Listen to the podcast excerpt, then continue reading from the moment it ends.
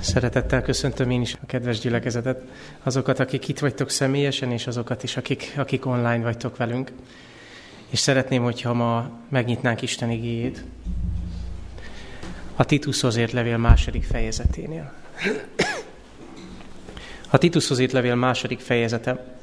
Ugye Pálapostól a munkatársának Titusnak Krétába küld egy levelet.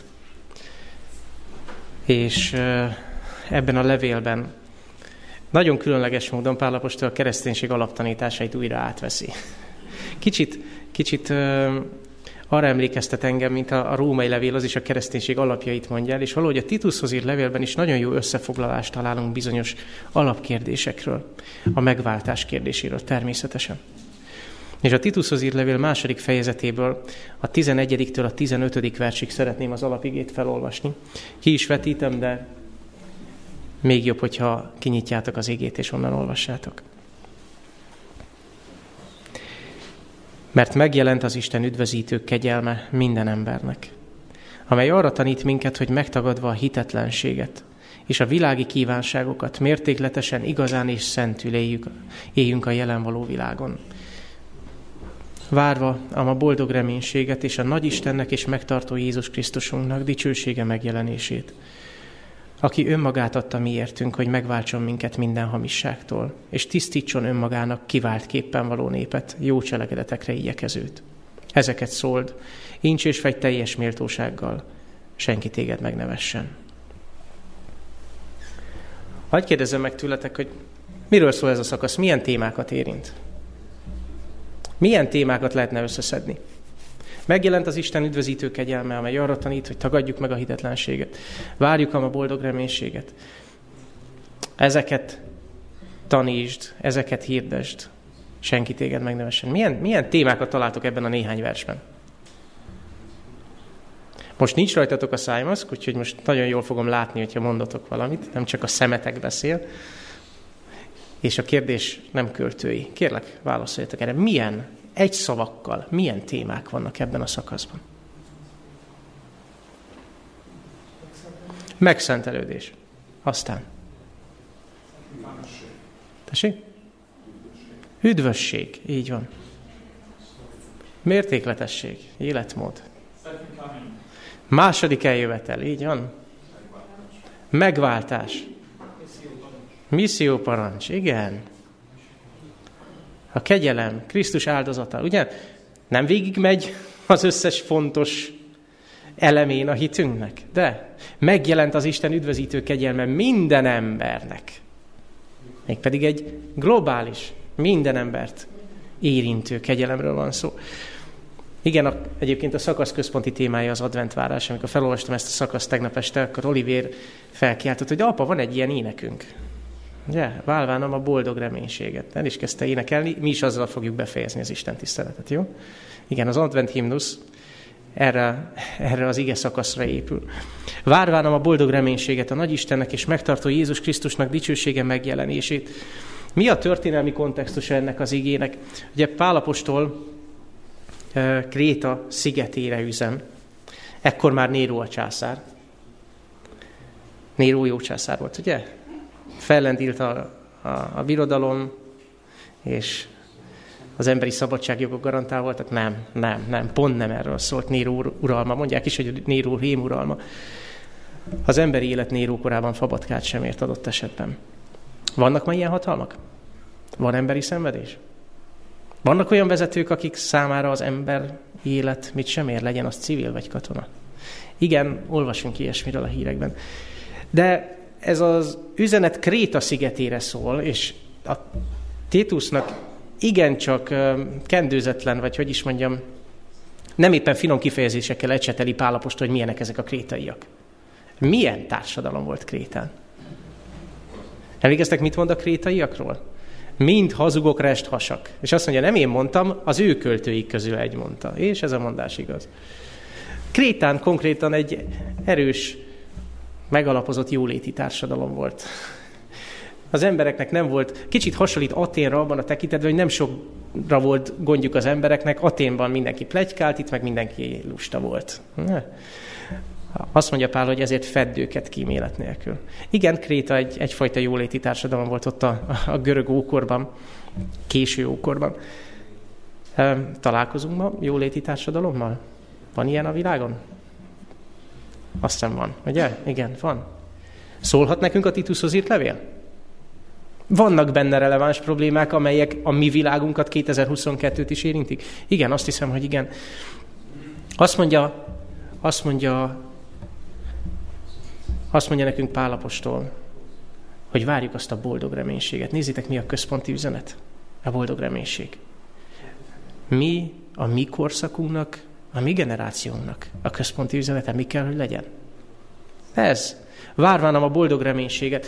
Beszéltünk egy kicsit szombatiskolán, de hagy, hagy elevenítsen fel újra. Mit jelent a reménység a Bibliában?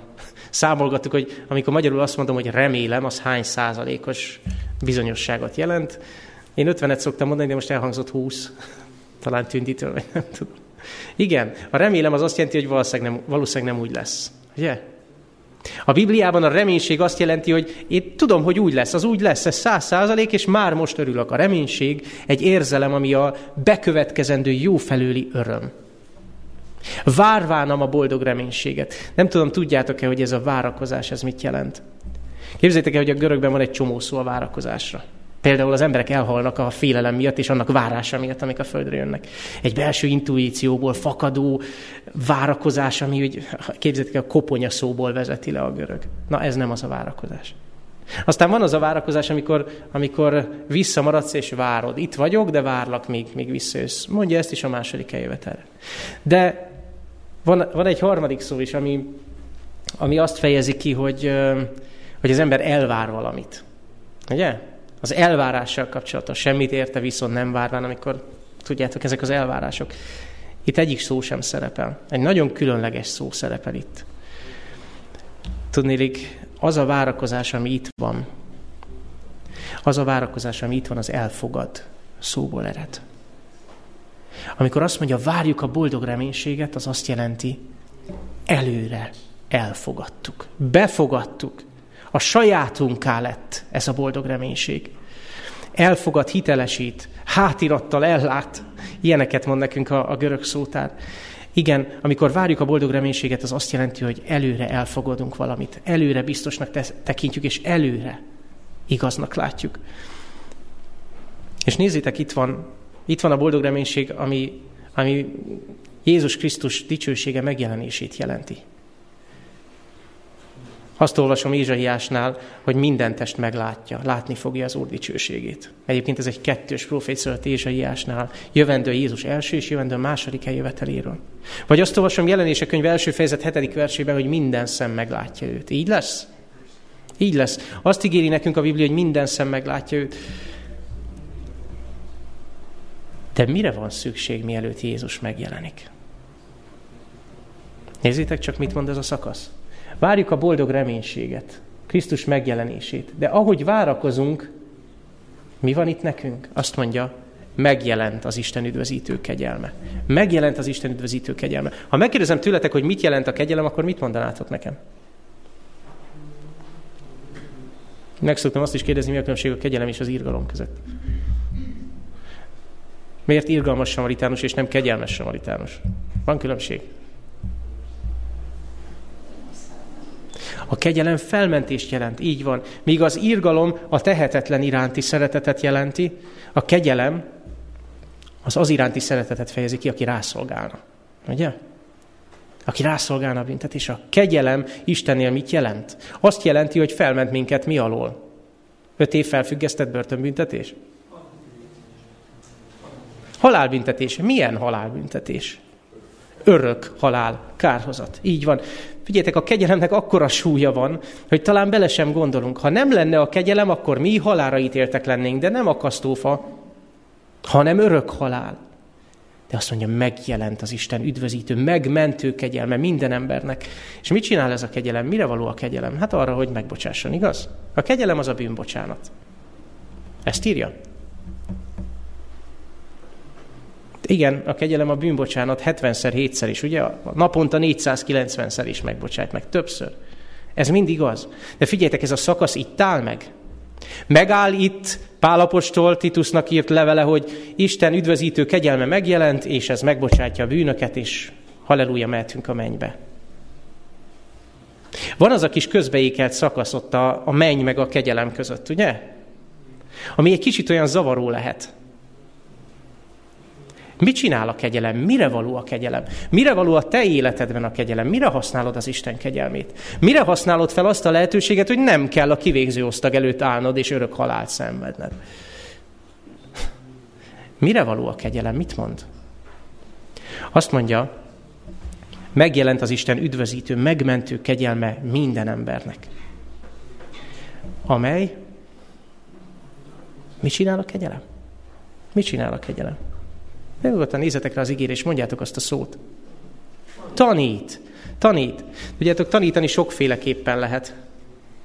A Bibliában van rá legalább három szó. Ha valaki megtanul valamit, akkor van, van az echo, vagyis visszhangszóból is egy, amit kifejez a, a bibliai nyelv, hogy vissza, visszhangozod azt, amit a tanár mond. Az egyszer egyet például. Nem erről a tanításról beszél. Aztán van a mély intellektuális tanítás, ami a szószékről hangzik el, tudjátok. A...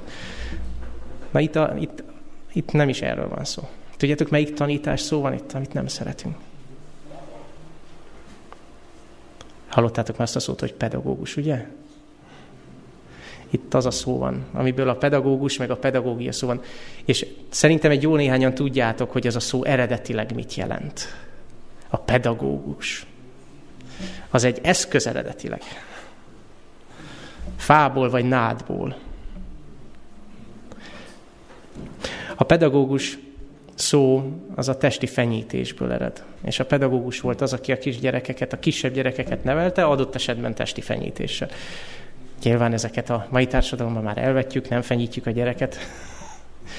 Olvassátok a Bibliában, hogy mit mond a meg nem fenyített gyerekről. Szégyent az atyára és anyjára. De hát a mai világban ilyen már nincs, ugye nem hoznak szégyent a gyerekek a szüleikre. Há, ironizálok. Nézzétek, a kegyelem nevel. És ez a legjobb szó, arra tanít minket, azaz arra nevel minket. Figyeljétek meg, hogy a, ez a szó, ugyanez a tanítás szó hol szerepel a Bibliában. Azt mondja, Pálapostól azt mondja magáról, hogy tanítattam az atyák törvénye szerint. Az első korintusi levélben azt mondja, hogy az Úrtól tanítatunk, és ezek mind nagyon jók, csak hogy a második korintusi levélben ugyanezt a szót használja az ostorozásra. Szelíden fenyíti az ellenszegülőket. Akit szeret az Úr, megdorgálja. Ki az, akit nem fenyít meg az ő apja? És végül jelenések harmadik fejezet 19. versében azt olvasom, hogy akit szeretek, azt megfeddem és megfenyítem. Testvéreim, a kegyelem fenyít, erre gondoltatok már? Vagyis, ahol nincs fenyíték, az nem kegyelem. Nem? Figyeljetek, ez a fenyítés ez nem azt jelenti, hogy a, a szülő felhasználva erőbeli fölényét azt csinál a gyerekkel, amit akar. Ugye? Ez a fenyítés azt jelenti, hogy adott esetben nemet mondasz, és az nem tetszik a gyereknek. Adott esetben azt jelenti, hogy megvonsz valamit, és közben neked ugyanúgy fáj. Igen, a kegyelem átnevel, nevel. Rászoktat, megfenyít, megdorgál. Olyanokat mond, ami nem tetszik. Mit tesz a kegyelem? Amiközben, ugye elmondtam az összes negatív vonását, amit úgy nem szeretnénk hallani. A kegyelem tanít, és közben átalakít. Nem rosszra, hanem valami jóra. Azt olvasom, Nézzétek a kegyelmet. Jézus örömét leli abban, ha hozzámegyünk úgy, amint vagyunk, vétkesen, tehetetlenül függőségünkkel, jöhetünk minden gyengeségünkkel, balgasságunkkal, bűnekkel. Ismeritek ezt az idézetet? Szerintem jól ismeritek. Az egyik legfantasztikusabb idézet a, a, a Krisztus példázataiban írta le Ellen White, és azt mondja, tényleg kimondja a lényeget, jöhetünk Jézushoz, ahogy vagyunk. És általában ezt szoktuk is mondani, hogy gyere, ahogy vagy, és tényleg Jézus azt akarja, hogy úgy gyere, hogy vagy, nem tudsz megfürdeni és úgy menni hozzá. Ő az, aki meg tud tisztítani. De figyeljétek meg, hogy hogy végződik ez a mondat. Vagy hova megy tovább? Azt mondja, abban van az ő dicsősége. Hogy szeretetének karjaival átölel, bekötözi sebeinket, és megtisztít. Ami eddig koszos volt, az tiszta lesz. Megtisztít minden tisztátalanságtól. Mit csinál Krisztus kegyelme? Mit tesz? Megtisztít minket. Mit tesz Krisztus kegyelme? Megszabadít. Azt olvasom, a megbocsátás nem pusztán egy bírósági jogi aktus. Uh, bocsánat, egyel, egyel odébb ugrottam, de igen, itt van. A bíróság, nem pusztán egy bírósági jogi aktus, amelyel a büntetés alól felmenti a bűnöst. Ő nem csak megbocsátja a bűnt, meg is akar szabadítani tőle. Erről szól a hétvégénk. Józsi erről beszélt tegnap, erről fog beszélni délután. Isten megszabadítani akar a bűntől. A megbocsátás túláradó szeretete átalakítja a szívet. Átalakítja a szívet. A kegyelem átalakít. És a kegyelem betölt Szentlélekkel, mert Krisztus vallása több, mint bűnbocsánat. Krisztus vallása elveszi a bűneinket, és helyüket betölti a Szentlélek ajándékaival. Ezt olvasom a Krisztus példázatai 419. oldalán. Mit, mit tesz Krisztus kegyelme? Elveszi a bűnt, és helyette betölt Szentlélekkel. És utána a 14. vers elmondja nekünk a forrást. Ki ennek a kegyelemnek a forrása? Azt mondja, Jézus Krisztus, aki önmagát adta értünk aki önmagát adta értünk. Figyeljétek meg, hogy mi, mikor kimondja ezt, hogy arra tanít minket, hogy oda szentelt életet éljünk. Azaz, hogy adjuk át magunkat teljesen az Istennek. Azt mondja, hogy de nem te vagy az első lépés, aki átadod magad, és Isten köszönje meg, hogy átadtam magam. Nem. Azt mondja, Krisztus az, aki önmagát odaadta. Egészben odaadta, érted? Hogy megtisztítson minden hamisságot, hogy megváltson minket és megtisztítson. Jézus volt az, aki teljesen odaadta magát, ő a kezdeményező. És amikor Isten azt kéri, hogy add át magad, akkor rámutat a fiára, és azt mondja, ő, az én fiam odaadta magát, érted? Sőt, ő benne én adtam magamat oda neked, mondja az atya. Péter apostol második levelében valami nagyon hasonlót olvasok a Krisztus várásról. Egy, ahogy Titusnál idéztem, hogy megjelent az Isten üdvözítő kegyelme minden embernek, és arra tanít, hogy igazán is szentül éljünk, és így várjuk a boldog reménységet. Péter ugyanezt fogalmazza meg. A második levél harmadik fejezet 10-12. versét olvasom. Nézzétek csak. Az Úr napja úgy jön majd el, mint éjjel a tolvaj. Miről beszélünk? Mint éjjel az Úr napja. Nyilván az eljövetelről mikor az egek ropogva elmúlnak, és az elemek megégve felbomlanak. A kettő közt egyébként van egy nap különbség, azt tudjátok? Eljön, mint éjjeli tolvaj. Ez micsoda? Jézus második eljövetel. És mikor van az, amikor az egek ropogva elmúlnak? Egy nappal később, nem? Csak hogy a kontextus azt mondja, hogy egy nap olyan, mint ezer esztendő. Péter apostol egy mondatban elmondja ezt az egész ezer évet. És előtte elmondja, hogy az Úrnál egy nap olyan, mint ezer esztendő. Szóval mondja, amikor Jézus eljön, az az Úr napja, mint a tolvaj eljön, és az a vége ennek a napnak, ennek az ezer évnek, hogy az egek felbomlanak, elemeire bomlik. Nem itt hagyja el a témát, hanem azt mondja, hogy de mi új eget és új földet várunk. Ugye az az ígéret vége. De nézzétek csak, hisszük, hogy eljön az Úr napja? Hiszitek, hogy eljön az Úr napja? Igen, igen, ki van írva a ház, házunk elejére, hogy hisszük. De a szívünkben hisszük-e? Hisszük, hogy eljön az Úr napja? Hisszük, hogy amit a világban látunk, amit a hírekben látunk, amiket azok a válságok, amik rátörtek a világra, hisszük, hogy ezek a szülési fájdalmak? Remélem, hogy hisszük. Jézus jelezni akar. Nem mondta meg az idejét, hogy mikor jön el. Úgy jön el, mint a tolvaj. De egyet mondott, azt mondja, figyeljétek az időket. Amikor hallanotok kell háborúkról és háborúk híreiről. Mindig el szoktam mondani, újra elmondom. Mit jelent az, hogy háborúk hírei? Azt Jézus korában a háborúk hírei az azt jelentette, hogy néhány hónap még egy mit tudom kitör egy háború valahol a keleten, akkor egy néhány hónap még eljut oda a hír. Neked meg megpittyan a telefon a zsebedben, hogyha feldob egy hírt, ha feliratkoztál valamelyik hírportára. Azonnal tudtuk a háború hírét. Előbb tudtuk a háború hírét. Mert még a titkos szolgálat is tudta, és kiszivárogtatta, és a médiában megjelent. Hallanotok kell háborúk híreiről egy olyan társadalomra és egy olyan korszakra mutat, ami kifejezetten a mi korszakunk, szoktuk mondani, az információs társadalom, ugye?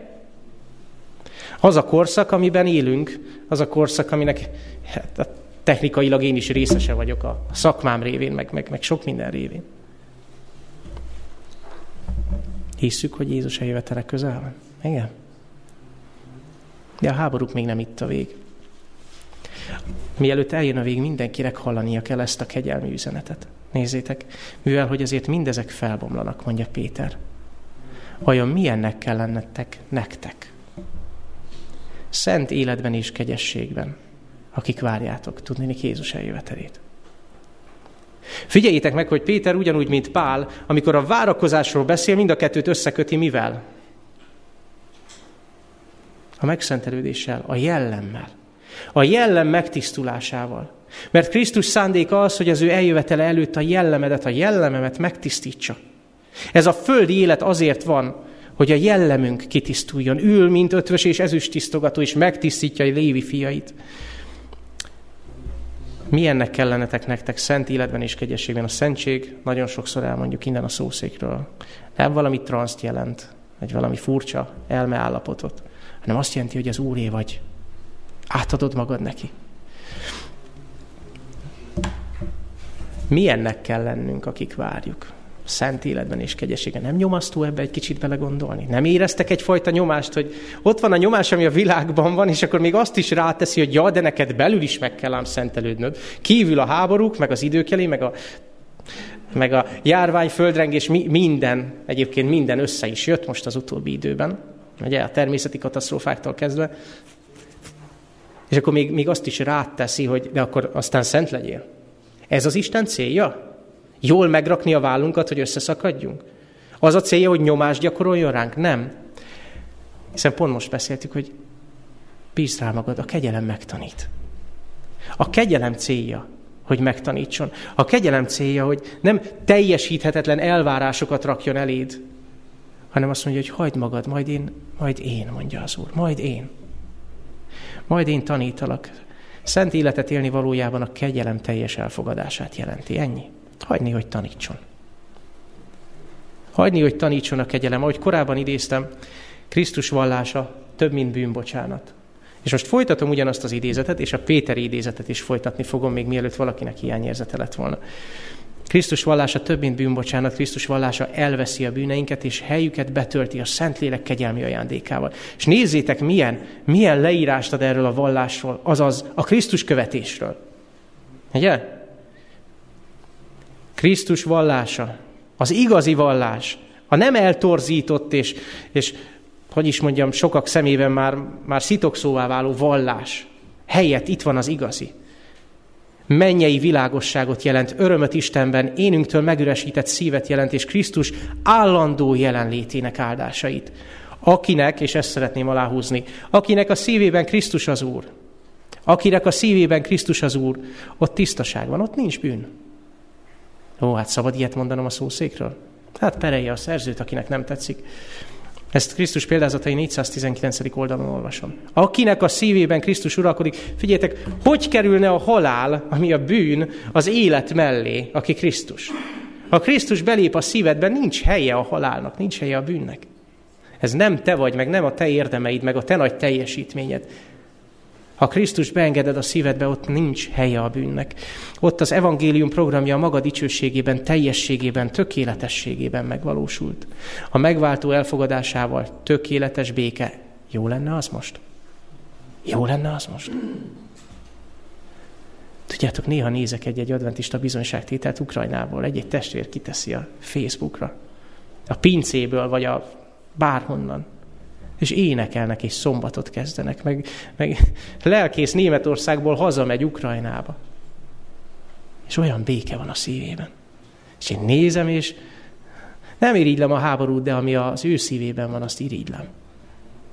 Jó értelemben. Azt mondja, ott tökéletes béke van. Nem a körülmények, hanem belül. Tökéletes béke van, tökéletes szeretet, tökéletes biztonságérzet jár együtt.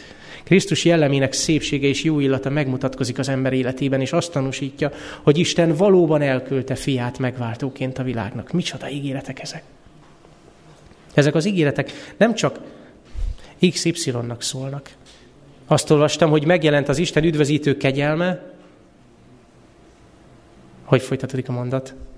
Minden embernek. Ezek az ígéretek mindannyiunknak szólnak, nekem is, neked is. Péter szavai így folytatódnak, mivel hogy mindezek felbomlanak. Azaz a világnak vége lesz. Az Isten újjá teremti, de ennek a világ korszaknak vége lesz. Minde, mint hogy ezért mindezek felbomlanak, milyennek kellenetek nektek szent életben és kegyességben, Isten félelemben, akik várjátok és Várjátok és siettetitek. Egészen pontosan a görög szó szerint siettetitek az Isten napjának eljövetelét, amikor az egek tűzbe borulva felbomlanak, az emelemek égve megolvadnak. Azt olvasom ennek a, az igének a kommentárja, ennek az igé, ez az igéhez fűzött gondolata Krisztus példázataiból. Krisztus sóvárogva várja, figyeljétek mit? Hogy a képmása megmutatkozzék az ő egyházában. Sokszor idéztük már ezt. De nézzétek, Krisztusnak tényleg, mit csinál Krisztus? Vár. Ki itt az advent váró? Krisztus. Jobban vár, mint ahogy én várok, pedig én aztán nagyon várom. Össze sem lehet hasonlítani, hogy Jézus mennyivel jobban várja. Neki minden gondolata az, hogy mikor jöhetek már el, kiszabadítani az én népemet. Csak ez a szerencsétlen Erdődi Péter mindig mondja, hogy ő várja meg, ő adventista, de közben nézd meg, mit csinál. Úgy viselkedik, mint aki nem várja. És most az én nevemet mondtam, nem tudom, hogy van-e valaki, aki tud hozzám kapcsolódni ebben a kérdésben. De figyeljetek, én úgy érzem, hogy Jézus előttem jár jóval. Vágyakozva várja, sóvárogva várja, hogy képmutat, képmása megmutatkozzék egyházában, hogy meglátszódjon az ő jelleme, tökéletesen kiábrázolódjon az ő népében, és akkor eljön, hogy mint sajátját magához vegye őket. Minden kereszténynek kiváltsága, hogy ne csak várja, hanem siettesse is a mi Úrunk Jézus eljövetelét. És itt idézi be Péter apostol második levelét. Folytatódik az ige, és azt mondja, megjelent az Isten üdvözítő kegyelme minden embernek, amely arra tanít minket, hogy tagadjuk meg a hitetlenséget, a világi kívánságokat. És Jézus eljön, de előtte készít magának, hogy mondja a 14. vers. Önmagát adta értünk, hogy megváltson minden hamisságtól, és tisztítson magának egy kivált képpen való népet. Mit jelent ez a tisztítás? Mit jelent ez a minden hamisságból való megváltás? Tudjátok, hogy ott a hamisság szó helyén mi van? Ez a harmadik angyal üzenete. Azt mondja, megtisztít egy népet a törvény szegésből. És ha egy népet megtisztít a törvényszegésből, akkor azt olvasom róluk, hogy itt vannak a szentek, itt van a szentek békességes tűrése, akik, akik már nem törvényszegők, hanem, hogy írja a Biblia? Jelenések 14-12. Akik megtartják Isten parancsolatait és a Jézus hitét. Igen, Isten parancsolatai Jézus hite által Jézus azért jött, hogy megváltson minden törvényszegésből, kiszabadítson. A megváltás szó itt az eloldás szó. Eloldozzon, figyeljétek, mintha ez az ige azt akarná kifejezni, hogy hozzá vagy kötve a törvényszegéshez. Próbálsz valami jót tenni, de úgy érzed, hogy gúzsban vagy, és neked azt kell tenned, a törvényszegést. És jön Jézus, és egy mozdulattal kiszabadít. Kiszabadít a törvényszegéseidből. És tisztít magának egy kivált képen való népet, vagy különleges népet. Mire tisztít meg, hogy különleges népe legyünk, és nagyon-nagyon tetszik nekem ez a különleges népszó. Attól vagyunk különlegesek, hogy ahogy már emlegettem, hogy mi oda a bejárathoz kiírtuk, hogy különleges nép, heted napi adventista egyház, nem? Vagy mi magunk különlegesnek tartjuk magunkat? Nem. Képzeljétek el, hogy egyáltalán nem arról beszél, hogy akiket Isten megtisztít, azok valami más kategória lennének, mint, mint akiket még nem tisztított meg. Egyetlen egy dologban más. Senki nem mondhatja azt magáról, hogy jobb, mint a másik. Ezt remélem leszögezhetjük. De olyan jó lenne megtanulni, hogy még belül se gondoljuk ezt. Tudjátok, hogy hányszor megyek át ezen? Hányszor hallom, hogy egyik testvérem kritizálja a másikat, és tudjátok, amikor kritizálom a másikat, abban van valami. Én jobb vagyok.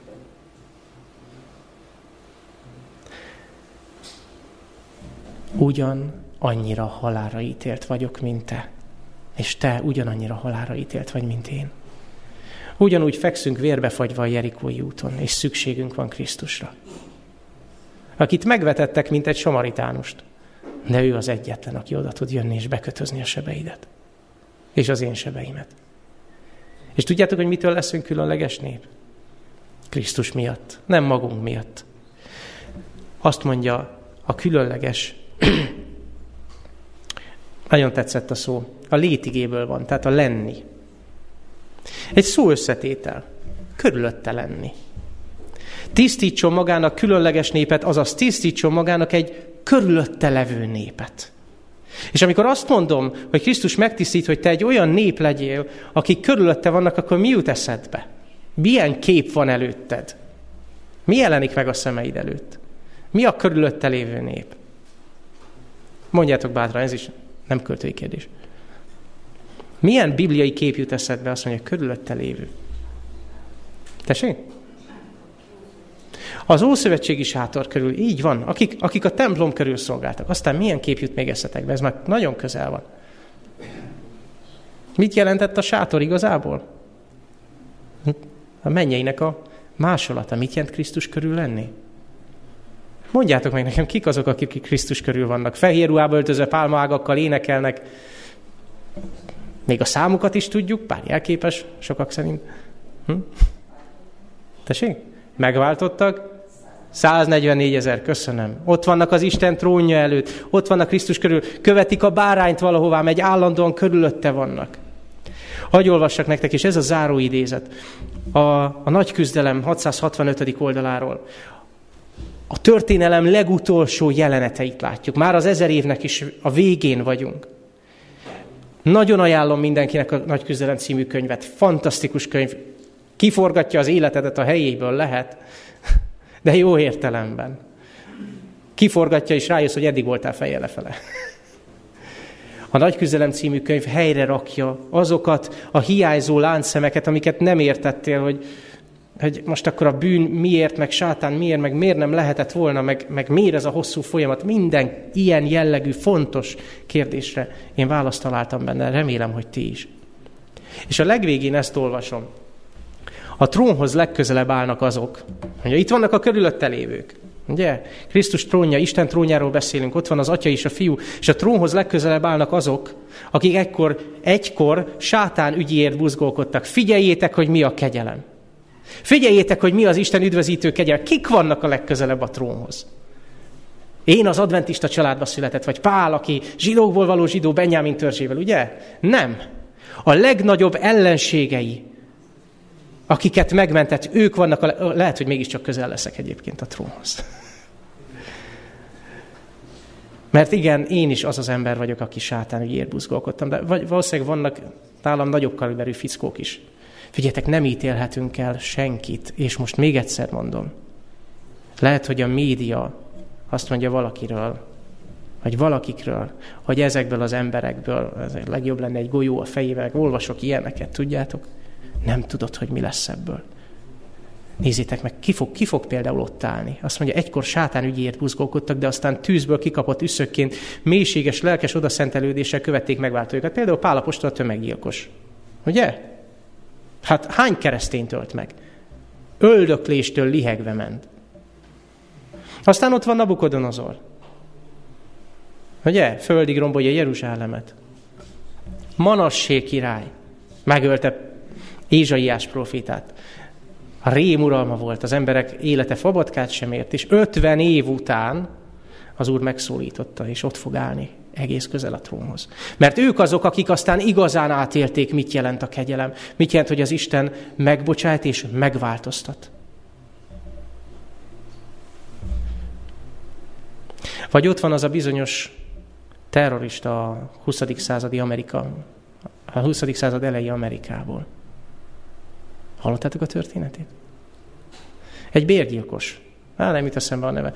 De átküldöm a gyülekezeti listára, átküldöm, van egy gyönyörű videó, ami, ami az életét dolgozza fel. Ez az ember sorba ölte az embereket. Hm?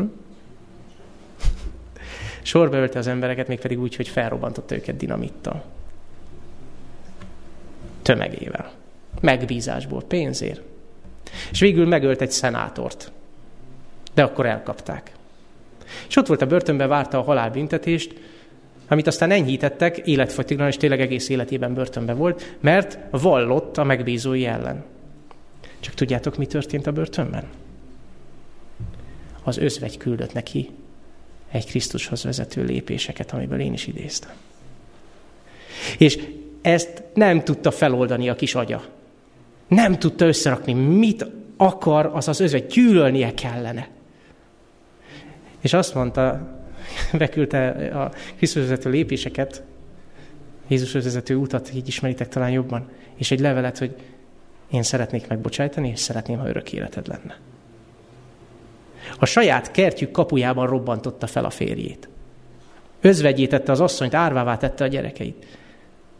És tudjátok, mire eljött a tárgyalás, fényképek is vannak ennek az embernek a, az arcáról, hogy mire eljött a második tárgyalás egy évvel később, más vonásokat látsz. És egész életében börtönben volt, de a börtönigazgató azt nyilatkozta róla, hogy saját vagyonomat és családomat is örömmel rábíznám, ez egy olyan ember. Elment hozzá egy Harvardos pszichológus, 50-es években halt meg egyébként, egy pszichológus 8 órán keresztül vallatta, és azt mondta, tökéletesen egészséges elme. A sírjára az van írva, hogy az ember, akit Isten újra alkotott. God has made again the man, God has made again. Elhiszitek, hogy a trón körül olyan fickók fognak állni, akiket ma biztos nem a mennybe kívánnánk. És az Isten azt mondja, hogy ez az én kegyelmem, átalakítalak. Képes vagyok téged teljesen átalakítani. Ők állnak a legközelebb a trónhoz, de figyeljetek, menjünk tovább. Majd következnek azok, jól nézzétek meg ezeket a szavakat, akiknek jelleme hazug és hitetlen környezetben jutott el a keresztény tökéletességre. Azaz, egyenlőséggel, azaz, tisztelték Isten törvényét, amikor a keresztény világ érvénytelennek mondta azt. Mondjátok meg nekem, hogy kik állnak ott a, a megveszekedett bűnözők mögött a második sorban. A harmadik sor, sor lesz majd a mártírok. Kik azok, akik hazug és hitetlen környezetben kell, hogy eljussanak a jellem tökéletességére? Figyeljetek, én nem olvasom a Bibliában azt, hogy bármelyik megelőző korban az Isten, mondjuk a Európa történelmére gondolok, a szombatot azt feltételítette volna. Én úgy hiszem, hogy Luther Mártonnal találkozni fogunk, aki egy lelkes vasárnap ünneplő volt egész életében. Én nagyon remélem, hogy az ükapámmal is találkozok, aki szintén vasárnap ünneplő volt. A dédapám lett szombat ünneplő. Csak hogy a történelem vége felé van egy nép, akik a törvényt ismerik egészben.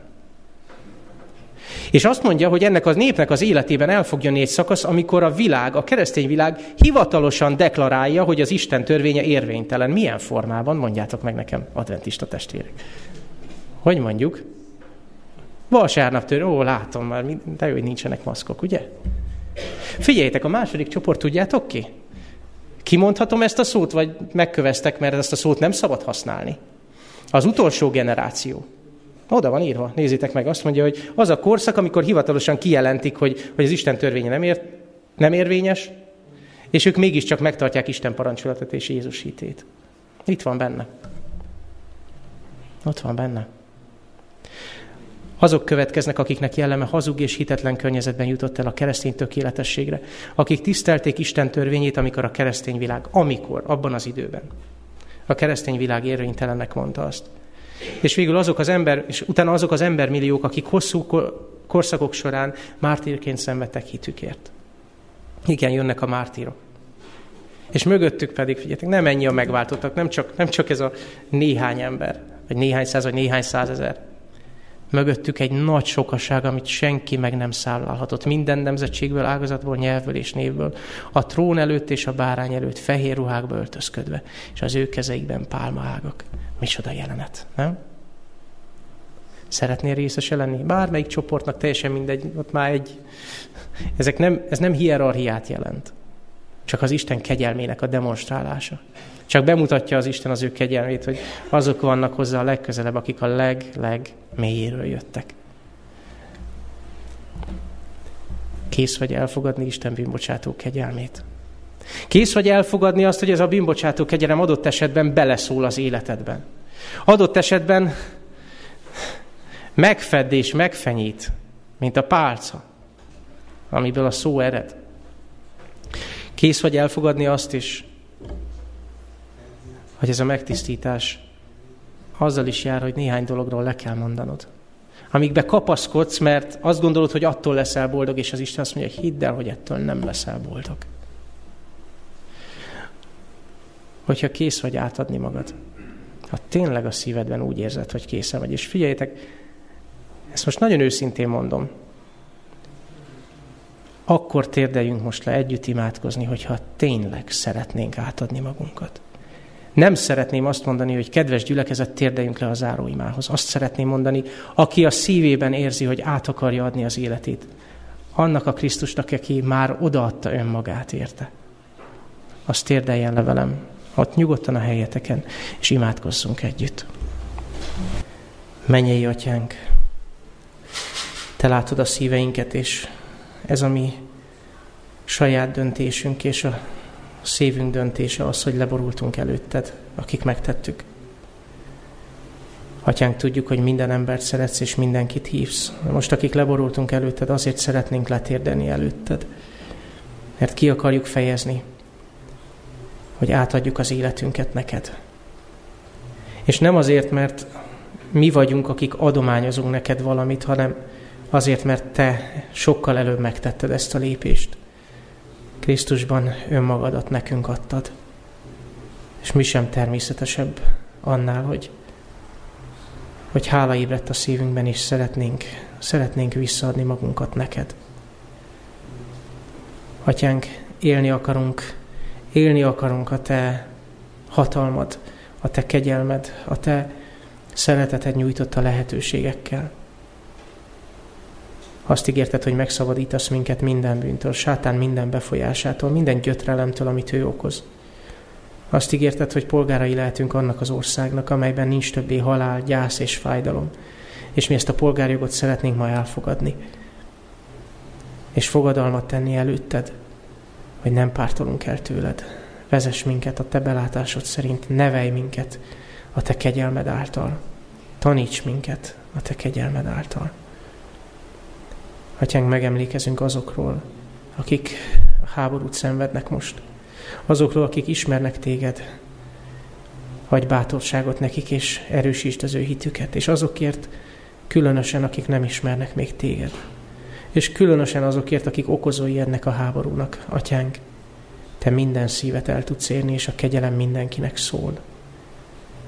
Kérünk téged, szólj a nagy vezetők szívéhez adj reménységet azoknak az embereknek, akik szenvedik a háborút, és, és nem ismernek még téged. Atyánk, olyan nagy szükség van az evangéliumra. Kérünk, küld el a te üzenetedet szerte a világba, hogy megígérted, hogy Jézus végre megjelenhessen, és a reménységünk beteljesüljön, hogy hazamehessünk vele. Az ő nevében, a te szent fiad nevében jöttünk hozzád. Amen. Isten igéje így szól, az Úr felkészít, azaz felemel, felépít téged magának szent néppé, amiképpen megesküdt neked, ha megtartod az Úrnak, a te Istenednek parancsolatait, és az ő útjain jársz. Amen.